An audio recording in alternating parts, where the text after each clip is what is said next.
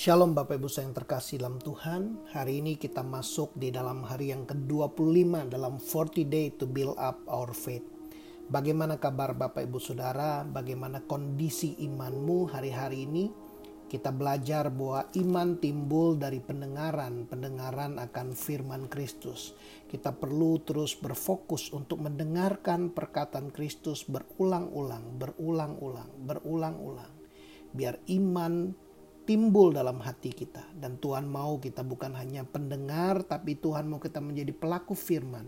Karena itu secara intentional dan secara konsisten selama 40 hari ini kita mau terus belajar mendengarkan berulang-ulang. Dan kita mau belajar menjadi pelaku firman.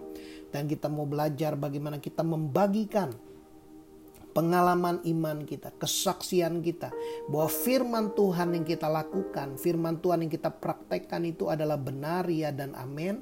Nah, hari ini di hari yang ke-25 saya mau membahas tentang the faith test, ujian-ujian iman. Nah, Bapak Ibu Saudara, bagaimana seandainya Tuhan tidak memberkati keluarga kita, Tuhan tidak memberkati studi kita, Tuhan tidak memberkati pekerjaan kita, Tuhan tidak memberkati bisnis kita. Bagaimana kalau Tuhan tidak menjawab doa-doa kita? Bagaimana kalau Tuhan tidak menyembuhkan penyakit kita? Bagaimana respon kita? Apakah kita tetap percaya kepada Tuhan? Apakah kita tetap mempercayakan hidup kita kepada Tuhan? Bapak Ibu Saudara percaya dan mempercayakan hidup kita kepada Tuhan adalah dua hal yang berbeda. Satu kali ada seorang akrobat. Akrobat ini menyeberang di atas sebuah kawat dari antara uh, di antara air terjun Niagara, artinya sebelah di Kanada dan di Amerika. Nah, akrobat ini menyeberang dari Amerika sampai ke Kanada. Nah, setelah itu dia bertanya uh, kepada orang-orang yang bertepuk tangan karena dia berhasil, "Apakah kamu percaya aku dapat balik kembali dari Kanada ke Amerika?" Dan orang-orang bertepuk tangan dan berkata, "Percaya, percaya, kami percaya." Setelah itu dia bertanya, siapa yang percaya? Ada nggak satu orang yang mau jadi relawan untuk duduk di atas bahu saya dan ikut bersama saya menyeberang, berjalan di atas uh, seling kawat itu dan tidak seorang pun yang berani untuk ikut akrobat ini, bapak akrobat ini menyeberang. Tiba-tiba ada seorang anak kecil yang memberi diri berkata, Pak saya mau ikut dan anak ini ikut menyeberang bersama bapak akrobat ini. Ketika sampai di Amerika, semua orang bertepuk tangan dan semua orang pengen tahu kenapa anak ini berani ikut menyeberang. Ternyata anak ini adalah anak dari bapak akrobat itu. Dia percaya dan dia mempercayakan hidupnya karena dia mengenal siapa bapak ini. Dia kenal betul bahwa bapak ini mampu dan bapak ini tidak mencelakakan hidupnya. Bapak Ibu Saudara, apakah kita mengenal siapa Bapak dalam hidup kita? Apakah kita mengenal Tuhan yang kita sembah? Buat Tuhan yang kita sembah mampu dan Tuhan yang kita sembah sanggup menolong kita keluar dari masa pandemi, masa krisis, masa goncangan ini. Nah kita melihat di dalam firman Tuhan di dalam 1 Petrus pasal yang pertama ayat yang ke-6 firman Tuhan berkata bergembiralah akan hal itu Sekalipun sekarang ini kamu seketika harus berduka cita oleh berbagai-bagai pencobaan.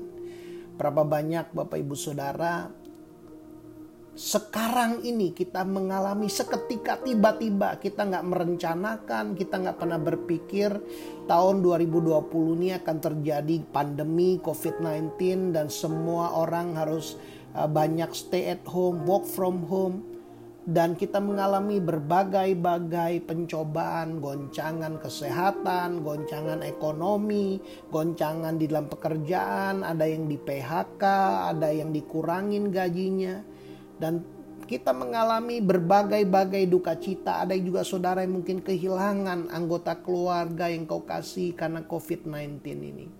Nah, Tuhan mengingatkan, bergembiralah akan hal itu.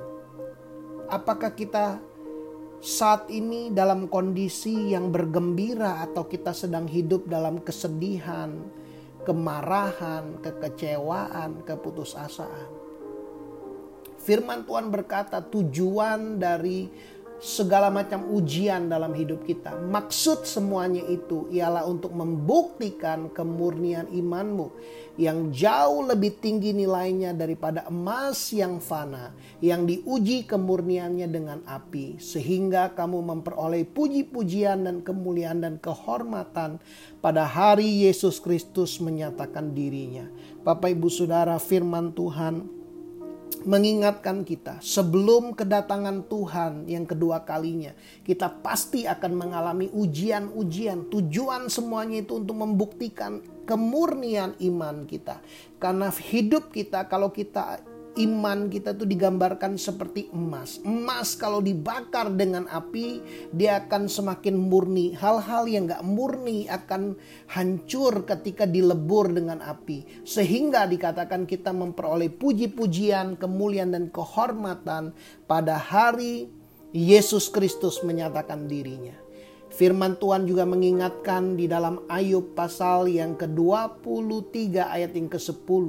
Ketika Ayub diuji oleh Tuhan, dia mengalami goncangan di dalam kesehatan, goncangan di dalam ekonomi, dia mengalami kehilangan anak-anaknya, goncangan yang luar biasa dalam keluarganya. Dalam satu hari, sepuluh anak-anaknya meninggal.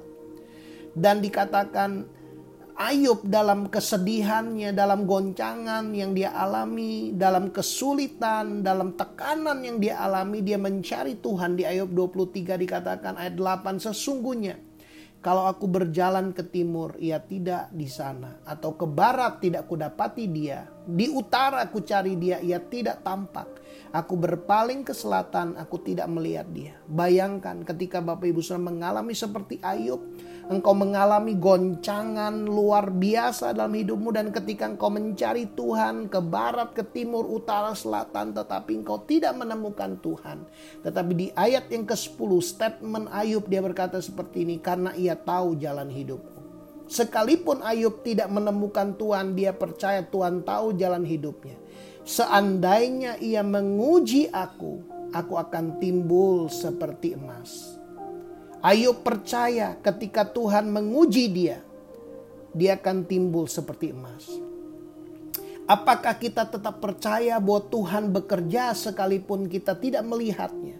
Apakah kita tetap percaya bahwa Tuhan bekerja sekalipun kita tidak bisa merasakannya?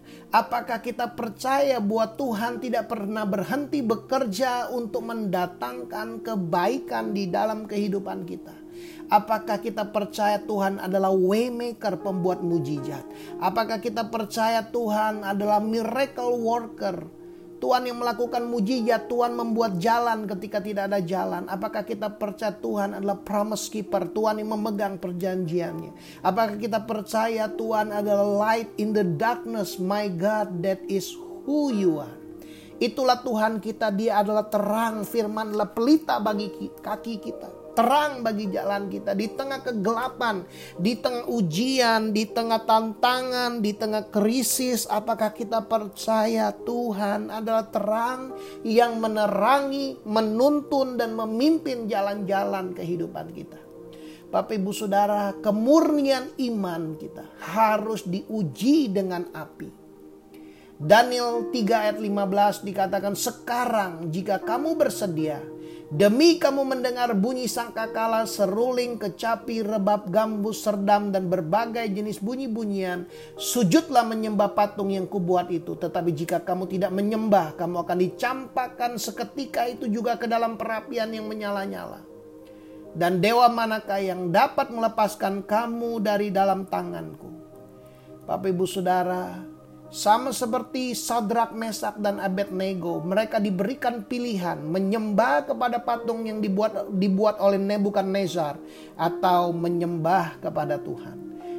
Sekarang kita juga diberikan sebuah pilihan. Apa yang kita sembah di tengah krisis, di tengah goncangan yang kita sedang alami Apakah kita menyembah kepada Mamon atau apakah kita menyembah kepada Tuhan? Apakah kita tetap mempercayakan hidup kita sama Tuhan? Bapak Ibu Saudara, Sadrak, Mesak, dan Abednego. Dikatakan Daniel 3 ayat 16. Lalu Sadrak, Mesak, dan Abednego menjawab Raja Nebukadnezar, tidak ada gunanya kami memberi jawab kepada tuanku dalam hal ini. Jika Allah yang kami puja sanggup melepaskan kami, maka ia akan melepaskan kami dari perapian yang menyala-nyala itu dan dari dalam tanganmu ya Raja. Tetapi seandainya tidak, hendaklah tuanku mengetahui ya Raja, bahwa kami tidak akan memuja dewa tuanku dan tidak akan menyembah patung emas yang tuanku dirikan itu. Maka meluaplah kegeraman Nebukadnezar, air mukanya berubah terhadap Sadrak, Mesak, dan Abednego. Lalu diperintahkannya supaya perapian itu dibuat tujuh kali lebih panas dari yang biasa kepada beberapa orang yang sangat kuat dari tentaranya dititahkannya untuk mengikat Sadrak Mesak dan Abednego dan mencampakkan mereka ke dalam perapian yang menyala-nyala itu. Lalu diikatlah ketiga orang itu dengan jubah, celana, topi dan pakaian-pakaian mereka yang lain dan dicampakkan ke dalam perapian yang menyala-nyala. Karena tita raja itu keras dipanaskanlah perapian itu luar biasa sehingga nyala api itu membakar mati orang-orang yang mengangkat Sadrak, Mesak dan Abednego itu ke atas. Tetapi ketiga orang itu yakni Sadrak, Mesak dan Abednego jatuh ke dalam perapian yang menyala-nyala itu dengan terikat. Kemudian terkejutlah Raja Nebukadnezar lalu bangun dengan segera berkatalah ia kepada menterinya. Bukankah tiga orang yang telah kita campakkan dengan terikat ke dalam api itu. Jawab mereka kepada raja, benar ya raja. Katanya, tetapi ada empat orang yang kulihat berjalan-jalan dengan bebas di tengah-tengah api itu. Mereka tidak terluka dan apa dan yang keempat itu rupanya seperti anak dewa. Wow. Tujuan iblis lewat kesulitan agar kita terbelenggu, agar kita terikat, tetapi tujuan Tuhan lewat apa pun yang kita alami lewat goncangan, Tuhan memakai itu semua dan Tuhan menyertai kita di tengah goncangan. Tuhanlah api yang akan memurnikan iman kita. Bapak Ibu Saudara Tuhan mau kita berjalan dalam kelepasan. Tuhan mau kita mengalami penyertaan Tuhan, pemeliharaan Tuhan, perlindungan Tuhan. Di tengah api yang begitu panas bahkan membuat orang yang menaruh mereka ke dalam perapian itu mati. Tetapi api yang panas, api yang luar biasa panasnya itu tidak membakar mereka tetapi Tuhan menyertai mereka. Justru Sadrak, Mesak, dan Abednego mereka mengalami perlindungan Tuhan.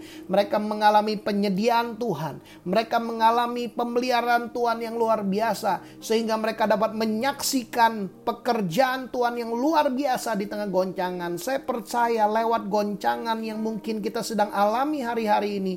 Tuhan mau menyatakan hal-hal yang luar biasa dalam kehidupan Bapak Ibu Saudara. Lalu dikatakan Lalu Nebukadnezar mendekati pintu perapian yang menyala-nyala itu. Berkatalah ia, Sadrak, Mesak, dan Abednego, hamba-hamba Allah yang maha tinggi. Keluarlah dan datanglah kemari, lalu keluarlah Sadrak, Mesak, dan Abednego dari api itu. Para wakil raja, para penguasa, para bupati, para menteri, Raja datang berkumpul, mereka melihat bahwa tubuh orang-orang ini tidak mempan oleh api itu. Wow, luar biasa.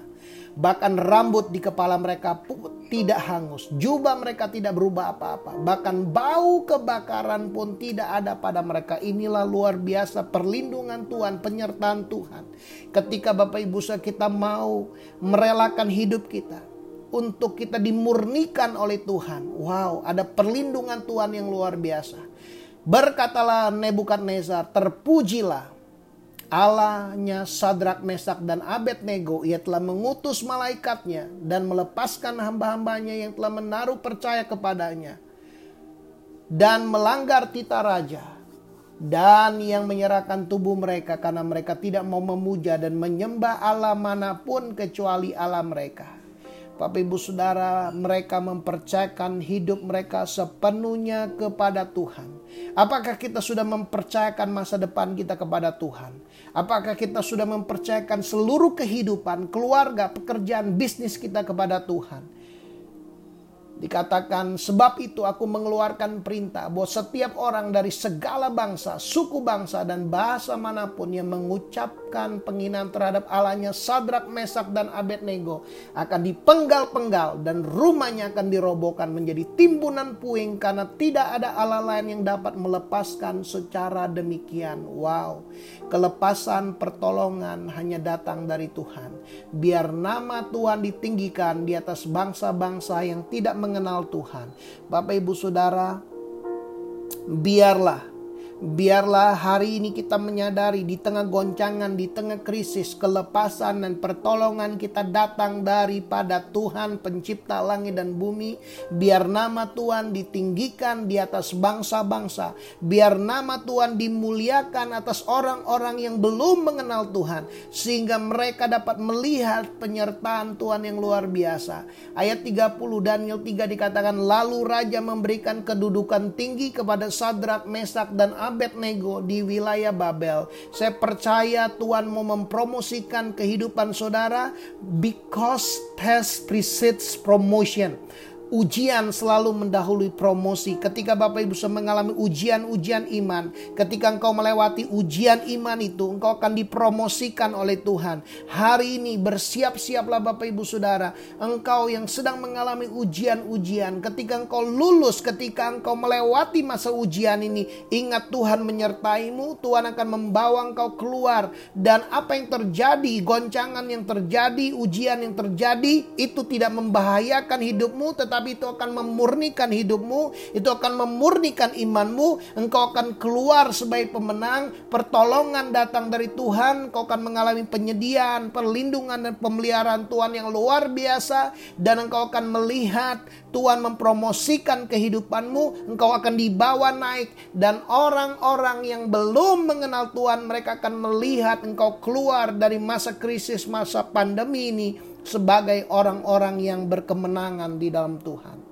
Mari kita datang kepada Tuhan. Tuhan aku berdoa buat setiap orang yang mendengar hari ini berita firman-Mu. Tuhan jamah hati kami, bangkitkan iman kami agar kami percaya, agar kami boleh mengalami kuasa transformasi. Hari ini kami tahu semua ikatan, semua belenggu-belenggu ketakutan, kekhawatiran, kecemasan yang mau mencoba menyerang kami, setiap ketakutan sedang dihancurkan. Hari ini ketika kami berjalan dengan iman, kami akan mengalahkan setiap ketakutan, ketakutan, ikatan-ikatan itu tidak dapat membelenggu kami karena kami akan keluar sebagai orang-orang yang menang. Kami akan keluar sebagai orang-orang yang merdeka. Tuhan Yesus terima kasih buat anugerahmu. Hari ini kami percaya terobosan, mujizat, promosi, perlindungan, penyediaan, pemeliharaan Tuhan terjadi dalam hidup kami. Di dalam nama Tuhan Yesus kami berdoa.